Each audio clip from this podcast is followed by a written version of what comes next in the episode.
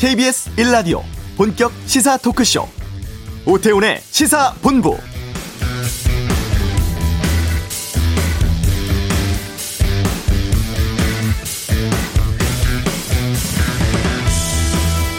오늘 발표된 부동산 대책의 이름이 공공주도 3080 플러스입니다. 정부와 지자체, 공기업이 주도해서 서울에 32만 호, 전국 83만 호를 추가 공급한다는 내용인데요. 이번 방안을 보면 첫째 획기적으로 규제를 풀고 둘째 공공 주도로 절차를 대폭 간소화하고 셋째 이 결과로 발생하는 이익을 함께 공유한다는 기본 원칙에 기초하고 있다고 발표하고 있습니다. 특징들을 보면 규모가 좀 예상보다는 커 보이고요. 개발 주체가 공공이라는 점. 기존 도심권을 활용하며 공급되는 주택의 최대 80%를 임대가 아닌 분양주택으로 한다는 부분인데요. 공기도 단축해서 2025년까지 대부분 완료하겠다고 했습니다. 그동안 발표된 수많은 대책 봤을 때 시장이 어떻게 반응할지 집값은 정말 잡을 수 있을지도 궁금한데요. 오태훈의 시사본부 어, 부동산 대책 잠시 후 이슈에서 자세히 살펴보도록 하겠습니다. 최근 논란 나왔던 북한 원전 건설 관련해서 북한 상황을 이번 주 한반도론에서 알아보고요. 2부 각설하고 4차 재난지원금 지급 또 보궐선거 상황 등 정치권 이슈에 대해서 다양한 의견 듣겠습니다. 세상의 모든 리뷰 2021년 극장가 상황 짚어보도록 하겠습니다. KBS 라디오 오태훈의 시사본부 지금 시작합니다.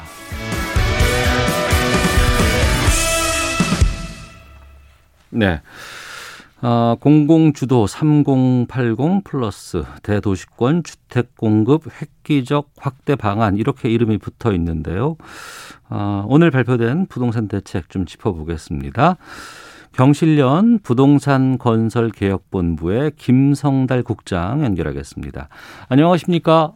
예, 안녕하세요. 예. 경실련 쪽에서 그동안 그 부동산 대책과 관련해서는 여러 번 의견도 내셨고 성명을 낸 것으로 알고 있습니다. 네. 좀 부정적인 내용들이 좀 많이 있었는데 네. 오늘 나온 부동산 대책은 전반적으로 어떻게 평가를 하십니까? 예. 지금 문재인 정부에서 공급 측이 여러 번 나왔는데 네. 지금 4년 차 4년을 넘기려고 하는 상황인데 지금까지 이렇게 집값을 못 잡는 정부가 있었을까 어. 우려스럽습니다. 오늘 나온 대책도 크게 다르지 않다고 봅니다. 크게 다르지 오늘 나- 않다. 네, 오늘 예. 나온 대책이 어 수도권에만 80대 수도권을 중심으로 해가지고 앞서 127만 호 이미 공급하겠다는 계획 외에 네. 또 추가로 83만 호, 그래서 200만 호 이상을 공급하겠다는 거거든요. 네. 이 획기적 압도적인 공급 확대책인데 음. 이러한 공급 확대를 통해서 하기 위해서는 결국 주거 환경, 도시 환경은 이제 다 이제 뭐 고려 않겠다, 파괴하겠다라는 게 깔려 있고 어. 결과적으로 그런 공급 확대를 통해서 나오는 주택은 누구에게 돌아가고 누구에게 이익이 되느냐 이게 네. 중요하거든요. 근데 네. 보면 무주택 서민들을 위한 주택으로 갈 확률은 적고 어. 집값을 떨어뜨릴 수 있을까도 우려스럽고 네. 오히려 토지주와 또 건설업계와 공기업, 투기 세력 등에게는 막대한 이익이 더 늘어날 것으로 예상이 돼서 네. 참으로 좀 특혜책이다. 음. 집값만 오를 것이다. 이렇게 우려하고 있습니다. 이번 대책 발표가 집값만 더 올릴 것이다. 이렇게 지금 예상하신다고요? 네. 어. 이번 대책이 변창흠 장관 취임 이후에 처음 내놓는 대책이다라고 해서 네. 주목도가 상당히 좀 높았거든요. 네. 그러면 앞서서 뭐 4년 동안 여러 대책 나왔는데 실효성 없었다고 하셨는데 이전 대책들과 차이점은 좀 없습니까? 예. 문재인 정부에서 처음으로 나온 것이 주거복지 로드맵이란 100만 호 주택 정책이었습니다. 하지만 네. 그거를 늘리기 위해서 따라 나온 게 임대사업자에게 세제와 대출 특혜를 주겠다는 거였거든요. 네. 임대주택을 늘리기 위해 결과적으로 그것이 집값을 더 크게 올렸다는 것은 이미 다들 어, 비판하고 계시고요. 네. 그 다음에 나온 공급책은 수도권에 30만 호를 공급하는 3기 신도시 정책이었습니다. 예, 예. 2018년에 나왔는데 그 정책이 나온 이후로도 집값이 떨어지지 않았습니다. 음.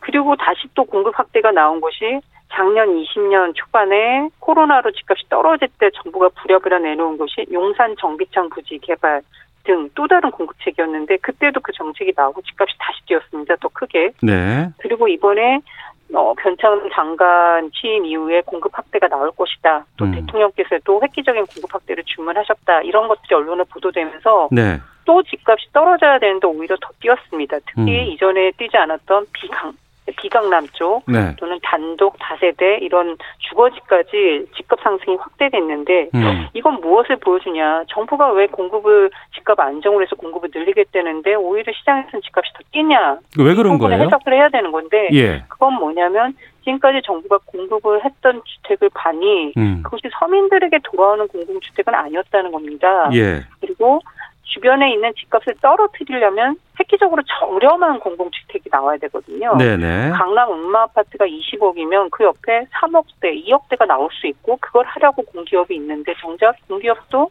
20억보다 조금 쌀 뿐이지 부당이득을 취하는 공급을 계속 해왔다는 겁니다. 네. 그런 그러면 오히려 시장에는 인하 효과가 가는 것이 아니라 시장 가서 서로 주고받으면서 더 끌어올리는 효과가 지금 공급을 통해서 계속 반복됐고 그것이 문재인 정부의 집값 상승의 하나의 원인인데 음. 음, 시장에서도 이걸 정확히 아는 거죠. 지금처럼의 공급이 또 이루어지면 네. 내 땅값은 오르겠구나. 어. 그런 것들을 이미 시장이 간파하고 있는 상황에서 정부가 그 문제를 어떻게 해결하겠다는 대안이 이번 대책에도 빠져 있기 때문에 네. 이제 이거는 다시 또 집값을 끌어올릴 수밖에 없다 그런 어. 거죠.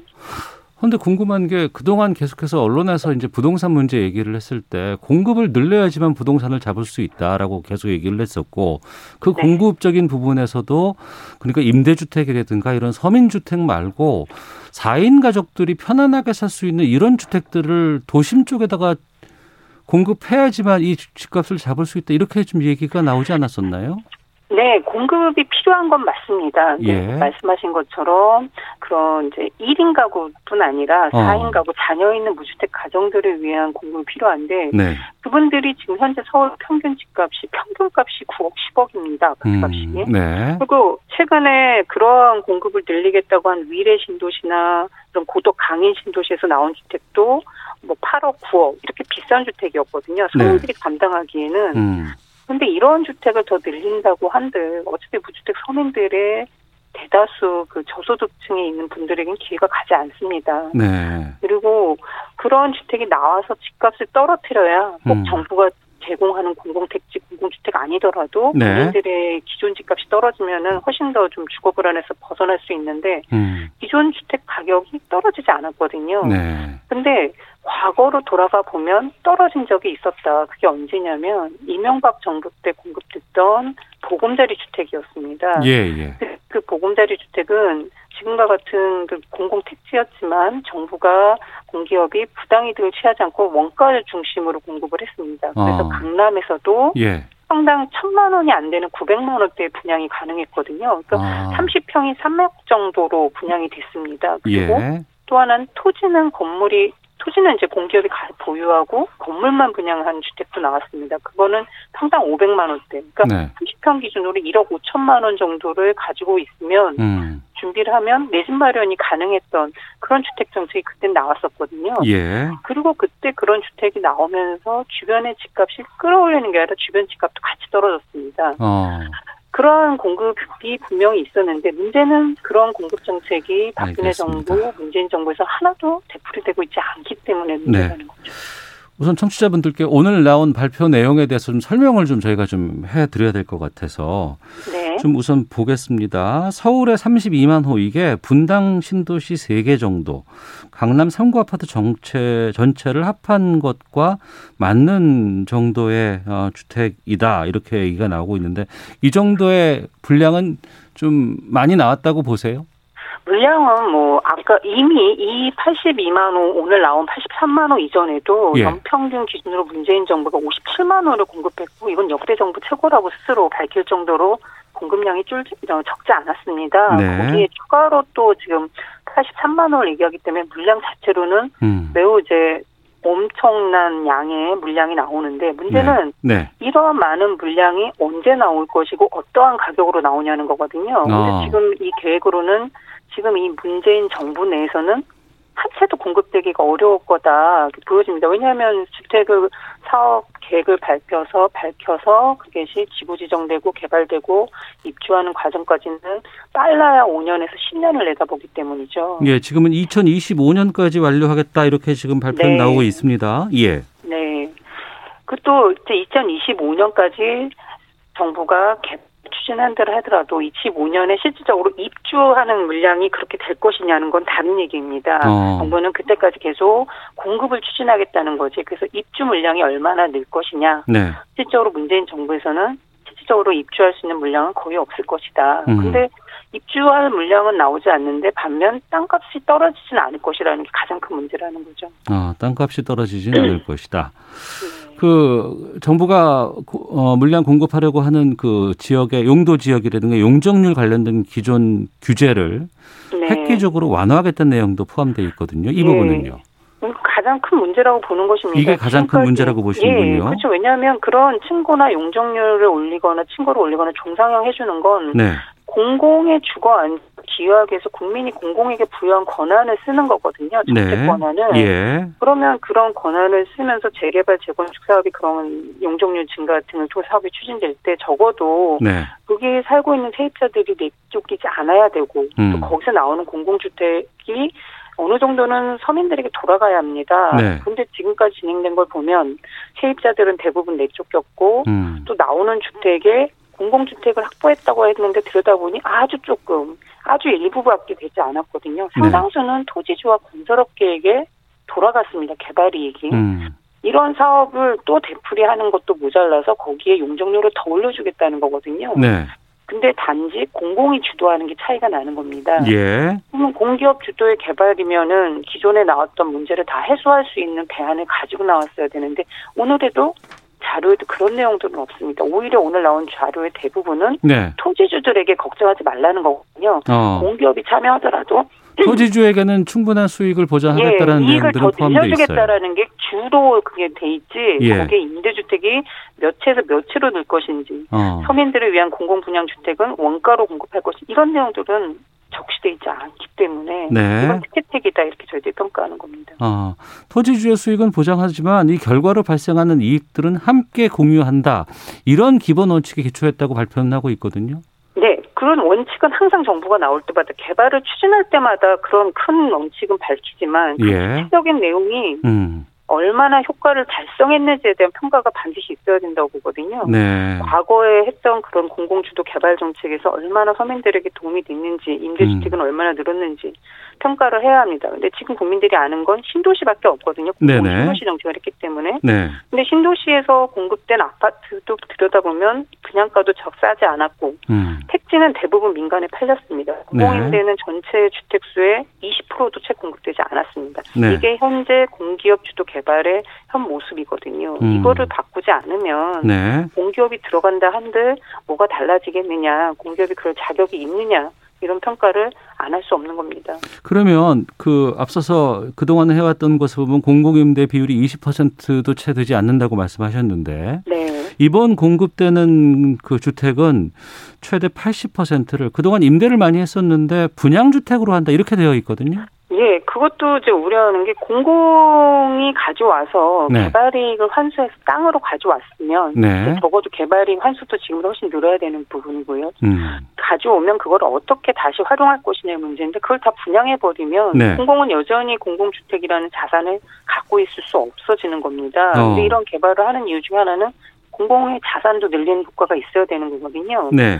그래서 분양을 하더라도 반 이상은 분양을 하지만 음. 반 이상은 임대주택으로 가지고 있어야 네. 공공자산도 어느 정도 갖고 있고 저소득층의 공공주택으로 되돌릴 수도 있다. 음. 특히 공공이 분양할 때 그 분양가가 매우 중요한데 땅은 팔아서는 안 된다는 겁니다. 이제는 네, 분양을 네. 하더라도 건물만 분양해야지 어. 그래야 서민들은 저렴하게 내 집 마련이 가능하면서 80년을 살 수 있습니다. 현재도 법 개정 없이 예. 건물만 분양하면 토지는 공공이 보유하기 때문에 지금의 이 논란이 되는 특혜 논의가 다 불식될 수 있다는 겁니다. 음. 그런 구체적인 분양과 공공주택을 어떻게 활용할지 방안이 먼저 나오는 것이 훨씬 더 지금 시장에는 효과가 줄 거라는 봅니다. 네. 경실련에서는 그동안 꾸준히 토지는 공공이 가지고 있고 건물만 이제 분양을 하는 이런 정책을 네. 추진하는 것을 바람직하다고 말씀하신 것은 제가 알고 있고요. 그러면 그 오늘 발표된 내용 가운데 그래도 좀 의미 있다라고 볼 만한 건 그럼 뭐 어떤 걸 말씀하실까요? 저희가 참 그러니까 아쉽게 그렇게 말씀을 드리야 해야 되는데 어려운 게 예. 다만 이제 공공의 주도의 개발이라는 개념을 어. 시민들한테 알려주는 건 매우 중요하다. 지금이라도 공공이 제대로만 개발하면은 네. 지금 말씀드린 그런 저렴한 공공주택, 주거 안정의 기업 집값 안정 이런 게 다 효과를 낼 수 있거든요. 네. 그런데 자칫 공공주도 개발했는데 이전 민간보다 더 큰 문제가 생겼다? 그럼 음. 이제 다시는 공공주도 개발 얘기가 나올 수도 없는 상황이 돼버립니다. 네. 공공주도 개발이라는 개념을 가지고 나왔던 건 의미가 있고 음. 정말로 서민들에게 필요한 내용을 만들어 주는 것이 네. 지금 또 보완되어야 되는 것인데 네. 그럴 기미가 과연 이 정부에서 남아 있을까? 음. 그건 좀 우려스럽습니다. 네. 만약 그런 것들이 준비되지 않는다면 지금과 같은 오늘 같은 발표 내용대로라면 안 하니만 어. 못하고 오히려 예. 더 값만 올릴 거라는 얘기죠. 예. 또 하나 보겠습니다. 어, 이전에 발표됐던 부동산 공급 주택과는 좀 다르게 역세권에 이제 앞서 말- 이제 우려하셨던 네. 고밀도의 어떤 그 주거 환경을 좀 활성화해서 이걸 통해서 이제 좀 가까운 곳에, 그러니까 역이라든가 이런 곳에 가까운 곳에다가 공공주택을 많이 좀 짓겠다는 계획이거든요. 이 부분은요. 예, 그 역세권 개발은 박원순 시장 시절에도 추진된 바 있습니다. 네. 근데 그럴 때 저희가 문제 제기하면서 했던 얘기가 공공이 주도해야 된다. 그 역세권의 박원순 시장 역세권 개발은 민간 주도였거든요. 음. 네. 청년주택 사업을 하기 위해서 그래서 공공이 주도하라 그러는데 그건 맞습니다. 그래서 공공이 땅을 사서 그거를 음. 개발을 해서 어, 최대한 공, 서민들을 위한 주택으로 공급하는 그 개념은 맞습니다. 하지만 지금 정부가 역세권 개발하겠다는 것은 네. 이, 이미 이 개발 정보를 다 빠지면 땅값이 다 올라간 상황에서 음. 이걸 어떻게 활용할지 어떻게 저렴 주택이 나올지는 좀 들여다봐야 될 측면이 있거든요. 정부가 토지를 얼마에 사들여서 네. 음. 어떤 가격으로 다시 서민에게 내줄 것인지 네. 이런 내용들이 오늘은 빠져 있습니다. 근데 이게 저기 신도시 같은 사업이라면 대부분 다 공시지가로 수용을 하고 있거든요. 네. 토지 보상을. 어. 그럼 과연 이 도심의 역세권 주택을 정부가 공시지가로 다 수용할 것인가? 그래서 서민들에게 다시 저렴한 주택으로 내놓을 것인가? 음. 이게 뒤따라갈 수 있느냐의 문제거든요. 네. 그런 부분이 뒤따라간다면 그거는 아주 바람직한 공영 개발 시 어떤 모델이 나올 수 음. 있겠다 저희들은 봅니다. 예. 요즘 특히 서울 부동산 집값이 워낙 크게 큰 폭으로 계속해서 상승하는 상황이어서 네. 이게 끝이 어디 어디가 언제가 될 것인가라는 얘기들도 종종 좀 요즘 나오고 있었거든요. 음. 그러니까 지금 상당히 많은 물량의 신규 주택 공급이 이루어져서 이것 때문에 좀 큰 폭의 하락이 있지 않을까라는 이런 지적도 나온 것 같은데 그것과는 좀 달리 보시네요. 야, 사실 공급이 이렇게 늘릴 필요가 없다는 건 기본 전제입니다. 어, 왜냐하면 예, 예. 지금이라도 정부가 공급하는 계획이 상기 신도시도 있고 음. 서울에도 서울 삼성동 의료원 부지라든지 용산 정비 차량 부지라든지 이런 국공유지가 있습니다. 네. 이런 것들만 제대로만 공급하더라도 음. 시장이 분명히 영향을 줄 것입니다. 정부가 확고한 의지를 보여주는 방법이거든요. 네네. 실질적으로 거기에 500만 원대 아니면 장기 임대 주택 중심으로 그런 주택을 대부분 공개 공급을 한다면 음. 주변 집값에 반드시 영향을 미칠 것이고 주변 집값이 떨어지기 시작하면 정부의 신규 공급이 이렇게 과하게 가지 않더라도 네. 다주택자들이 자신들의 물량을 시장에 내놓을 것입니다. 어. 그런 공급이 시장에 나, 내놓게 하는 게 훨씬 더 지금 무주택 서민들에게 기회가 가는 효과적인 공급책이라는 거거든요. 예. 근데 다주택자들이 지금 땅값이 오를 땐 절대 매물을 내놓지 않습니다. 어. 땅값이 떨어져야 손해보지 않기 위해서라도 예. 집값을 경쟁적으로 내놓는데 지금 그런 걸 만들 수 있는 계기는 정부가 얼마나 저렴 주택을 좋은 입지에 음. 네. 꾸준하게 공급하냐 그 부분만 분명하게 나오더라도 음. 그런 대규모 공급은 필요가 없다. 지금 같은 공급은 사실 미래세 후손들의 땅을 우리가 다 망가뜨린다라는 부정적 평가가 반드시 따라올 수밖에 없거든요. 네. 알겠습니다. 오늘 발표된 내용에 대해서 좀 어, 경실련 쪽에서 입장 또 평가 좀 들어봤고요. 구체적인 상황들이 좀 더 확보가 되고 또 시장에서 어떤 반응들이 좀 있다 그러면은 그때 다시 좀 연결해서 말씀도 듣도록 하겠습니다. 오늘 말씀 고맙습니다. 예, 감사합니다. 예, 지금까지 어, 경실련 김성달 부동산 건설 개혁본부 국장과 말씀 나눠봤고요. 아, 청취자께서 의견 좀 주셨는데 소개해드리도록 하겠습니다. 5007번님은 저는 83만 호 공급 대책에 가슴이 벅찹니다. 내 집 마련 기회가 꿈이 아닌 것 같습니다. 아, 공급 대책으로 좀 실효성이 있지 않을까란 기대하고 계시고요. 이하나 공하나님은 세계 대부분 부동산이 오르고 있고 저금리의 과잉 유동성으로 부동산 오르는 거 저는 당연하다고 봅니다. 국장님이 정부에 아이디어를 많이 주셔야겠네요라고 김성대 국장이 좀 의견 달라는 그런 또 문자도 보내주셨습니다. 자, 교통정보 살펴보고 헤드라인 뉴스 듣고 돌아오겠습니다. 교통정보센터 김한나 리포터입니다. 네, 오늘 곳곳으로 빙판길이 된 곳이 많습니다. 투명한 얼음은 눈에 잘 보이지 않아서 미끄럼 사고가 언제 어디서 일어날지 예측하기 어려운데요. 첫째도 서행, 둘째도 서행 운전입니다. 다 알고 있는 예방법일지라도 지켰을 때 우리 모두의 안전을 지킬 수 있으니까요. 앞차와의 안전거리 충분히 확보해서 안전 운행하시기 바랍니다. 지금 고속도로에 사고가 잇따라 발생하고 있습니다. 먼저 서해안 고속도로 서울 쪽으로 매송 휴게소 부근 1차로에서 화물차 관련 사고를 처리하고 있는 있는데요. 이 여파를 받아서 비봉나들목 부근 1km 정체고 이후로 금천 부근에서 짧게 밀립니다. 평택 시흥 고속도로도 시흥 쪽으로 조암나들목부터 송산 마도나들목까지 사고 여파를 받고 있고요. 중부고속도로 하남 쪽으로는 일죽 부근 1차로에서 대형 화물차 사고를 처리하고 있습니다. 조금 더 가서도 2차로에서 사고가 나서 차선 변경에 유의하셔야겠고요. 정체는 남해천 나들목 부근에서 5km 밀리고 있습니다. 마지막으로 수도권 제일순환고속도로는 일 일산에서 판교 쪽으로 조남 분기점 5차로에서 사고를 처리하고 있어 주의하셔야겠고요. 이전에는 중동에서 송내 구간에서 짧게 주춤하고 있습니다. KBS 교통정보센터였습니다. 헤드라인 뉴스입니다. 코로나19 신규 확진자가 451명 확인된 가운데 정부가 변이 바이러스에 의한 3월 4차 대유행 가능성을 공식 언급했습니다. 어제까지 국내에서 확인된 변이 바이러스 감염자는 39명입니다.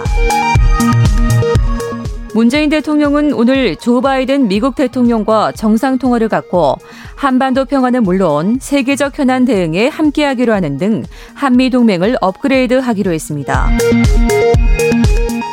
오늘 국회에서 탄핵소추안 표결이 예정된 임성근 부산고법 부장판사가 김명수 대법원장이 탄핵을 거론하며 자신의 사표 수리를 거부했다는 내용의 녹취를 변호인을 통해 공개했습니다. 텔레그램 박사방의 범죄 수익 은닉 혐의 등으로 추가 기소된 조주빈이 1심에서 징역 5년을 선고받았습니다. 앞서 선고받은 징역 40년을 더하면 모두 징역 45년입니다. 경찰 고문에 못 이겨 살인죄 누명을 쓴 채 21년간 억울한 옥살이를 한 낙동강변 살인사건 피해 당사자 2명이 재심에서 31년 만에 무죄를 선고받았습니다. 지금까지 헤드라인 뉴스 정원나였습니다.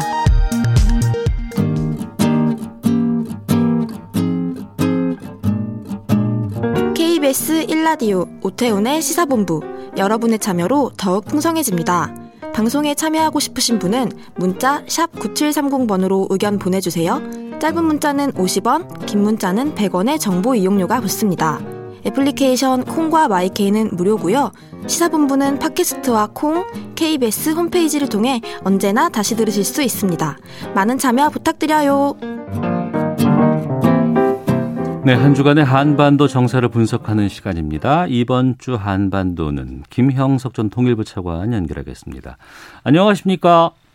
네, 안녕하십니까? 예, 지난 주말부터 정말 뜨거운 이슈로 나온 게 북한 원전 건설 관련한 논란들이었습니다. 네. 정부가 비밀리에 북한에 원전을 지어주겠다, 제공하려 한 것 아니냐 이런 논란이었는데 네. 아무래도 이제 북한 관련한 상황을 그 김영석 차관께서 잘 알고 계시는 분이니까 네. 이 사안 어떻게 보셨어요? 어, 뭐 일단은 그 북한을 다룬다는 네. 이제 북한이 비핵화를 하고 그다음에 이제 우리 남북 관계에 나서고 국제 무대에 나오게 하는 게 목표이지 않습니까? 네. 그래서 그런 차원에서 본다면 원전 카드는 90년대 중반부터 이제 북한을 움직이기 위한 비핵화를 포함한 그 움직이기 위한 카드였단 말이죠. 네. 그래서 이 원전 제공을 어떤 조건에서 하느냐. 음. 이제 그게 중요합니다. 그러니까 예를 들어서 북한이 움직이지 않는데 그냥 네. 준다라는 것은 좀 문제가 있는 거 아니겠습니까? 그래서 네.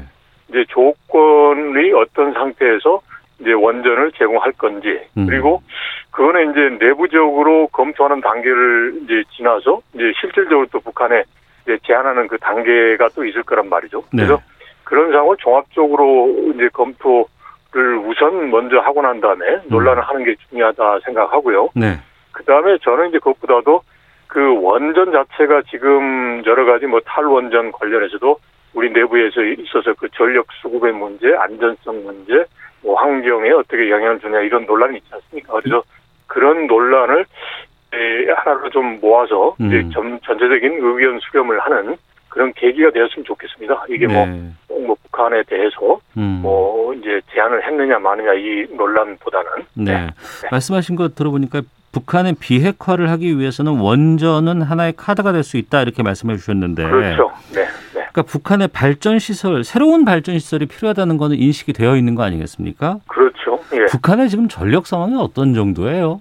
그거를 기본적으로 이제 우리가 저 인천 지역 있죠. 네. 인천 지역에 서 사용되는 그 정도의 전력 공급 능력밖에 없습니다. 비교를 아, 북한 하면. 전체가 인천 그렇죠. 정도의 아, 네, 네, 네, 네. 그런데 이제 그보다도 더 많은 게 필요하죠. 그래서 북한은 과거부터 계속적으로 해서 음, 이제 전력이 북한 경제를 지탱하는 기본적인 토대다. 네, 그래서 항상 이제 전력을 강조해왔습니다. 음, 이제 그런데 이제 북한의 전력을 공급하는 그 시스템을 보면 네, 이제 뭐 저기 압록강이나 두만강 이런 데서 수력 발전소가 6 정도 되고 그다음에 이제 화력 발전소가 4 정도 되는데 네, 뭐 예상하시는 것처럼 이제 수력 발전소 이게 일제 시대 때 이제 건설된 거고 그렇기 때문에 여러 가지 노후화되어 있습니다. 그러니까 이제 여러 측면에서 이제 전력 공급 능력이 많이 취약한 거죠. 음. 그래서 이제 북한은 이제 핵이라고 하는 걸 내세워서 이제 한편으로는 핵무기를 개발하는데도 이제 사용을 했지만 예,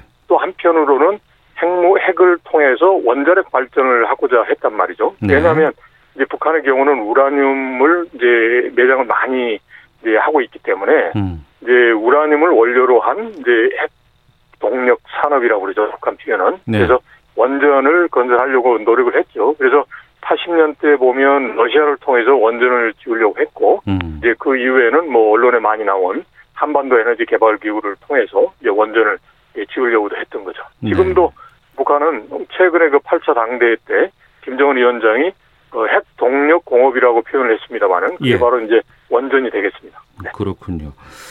뭐 물론 이번에 그 산자부 공무원이 뭐 삭제했다고 한 그거에 대해서 원문이 나왔고 산자부 입장은 내부 검토 자료고 정부의 네. 공식 입장은 아니라는 겁니다. 네. 이 실제 북한 원전 건설이 과거에도 추진됐던 사례가 이번에 또 많이 좀 이렇게 나타나고 있었어요.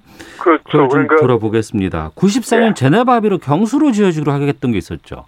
그렇죠. 그러니까 94년에 어 1차 북핵 위기가 있고 예. 그걸 이제 미북 간의 합의에서 마무리한 게 네. 94년에 그 제네바 합의입니다. 그리고 음. 그 골자는 북한의 핵 프로그램을 이제 포기하고 궁극적인 폐기를 하는 대신에 네.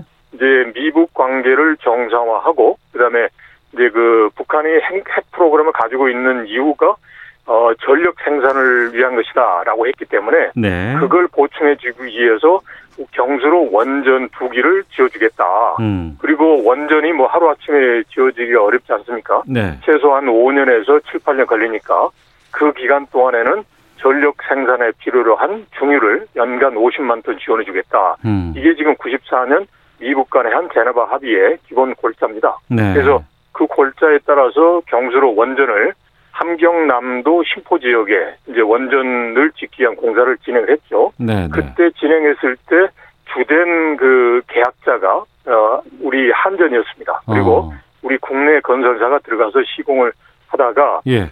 약한 30% 정도 기반 공사를 포함해서 이제 공정이 진행되던 약 한 2002년 경에 어떤 문제가 발생하냐면 네. 이제 북한이 새로운 핵무기를 개발하는 것 같더라. 어. 이제 핵무기를 개발하는 방법이 두 가지거든요. 그러니까 원전을 통해서 나온 플루토늄을 이용한 핵무기 개발이 있고 예. 그게 아니라 우라늄을 농축을 해서 그걸 가지고 핵무기를 만드는 게 있어요. 네. 근데 이제 북한이 두 번째 방법 음. 우라늄을 농축해서 핵무기를 개발하는 것 같더라. 네네. 이게 이제 2002년에 이제 제기가 됐고 어. 거기에 대해서 북한이 시인을 함에 따라서 이 경수로 제공 사업이 네. 중단됐죠. 그래서 어. 그 이후부터는 뭐 북한에 대한 원전 어, 건설과 관련된 이제 그런 뭐 논의라든지 그런 어, 논의는 있었습니다만은 뭐 추진된 동향은 없었습니다. 그러면 지금도 그 심포 그 지역을 가면은 우리가 만들었다가 중단된 경수로 시설이 있겠네요.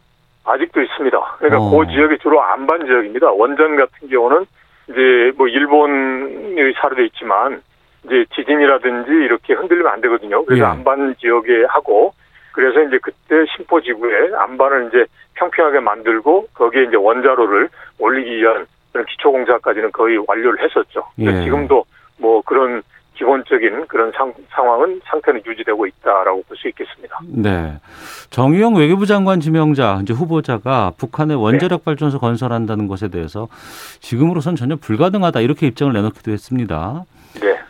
네. 어, 지금 어떤 조건들이 충족되어야 한다고 보세요? 그러면? 그러니까 기술적으로는 가능하죠. 그런 능력이 있고 그러니까. 근데 네. 다만 이제 정치 군사 안보적인 사안인데요. 정치 군사 일단 안보적인 상황. 그렇죠. 그러니까 예. 일단 북한이 비핵화를 하겠다라는 그런 그 과정에 들어가야죠. 음. 이제 그리고 이제 기술적으로 이제 원자력이라는 게 민감하기 때문에 네. 그 원자로를 짓기 위한 핵심 기술을 가지고 있는 국가하고 원자력 협력 협정을 체결해야 돼요. 네. 그럼 그게 미국이란 말이죠. 네. 미국과 북한의 원자력 협력 협정을 체결해야 되는데 음. 이번에 이제 미국이 북한을 적성 국가로 보고 있기 때문에 네. 미국 관계가 정상화돼야 되고 어. 그 이전에 당연히 뭐 북미 간 대화가 돼야 되고 이제 핵에 따라서 이제 핵을 포기하겠다고 했으니까 NPT라든지 IA 이제 관리 체제로 복귀해야 되는 그런 문제가 있는 거죠. 그래서 이거는 근본적으로 보면 기술적으로는 가능하지만 음. 이제 궁극적으로는 이제 미국과 북한 간의 관계 정상으로까지 이어지기 때문에 네. 이제 여간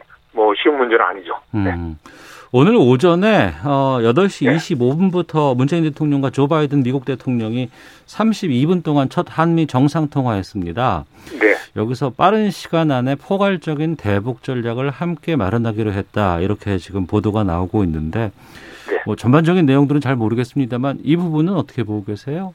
지난번에 블링컨 국무장관이 뭐 상원 청문회라든지 또 그다음에 여러 계기에 미국 측에서 이야기한 것처럼 네. 전체적으로 북한 문제에 대해서 좀 검토를 해본다는 거 아닙니까? 네. 그러면서 검토하는 방법은 기본적으로 과거에 그런 그 북한에 대한 정책이 과연 어떤 성과가 있었는지 이걸 전반적으로 검토하고 음. 그러면서 이제 한국을 포함한 동맹국과 협의해서 어 이제 저 접근법을 만든다고 했으니까 그 네. 연장선인 것 같습니다. 그래서 음. 일단은 좀 안심스러운 것은 네. 이제 바이든 정부 출범하기 전에 많은 분들이 북한 문제가 우선순위가 떨어져서 이게 미국이 그냥 뭐 방치하는 문제가 되지 않겠느냐 그런 우려를 했는데 예. 지금 현재로서는 뭐 포괄적인 접근 방법을 만들겠다 이런 쪽으로 언급을 하고 있으니까 음. 뭐 이 부분에 대해서 빨리 결론이 났으면 좋겠다 싶습니다. 네. 그런 가운데 지금 요즘에 북한 관련해서 논쟁이 좀 전문가들 사이에 이어지고 있다고 하는데 네. 그 미국의 전략 문제 국제 문제 연구소 빅터 차 한국 석좌라는 분이 네. 이분은 그동안 많이 들었어요. 북한 그렇죠. 붕괴론을 들고 나왔어요.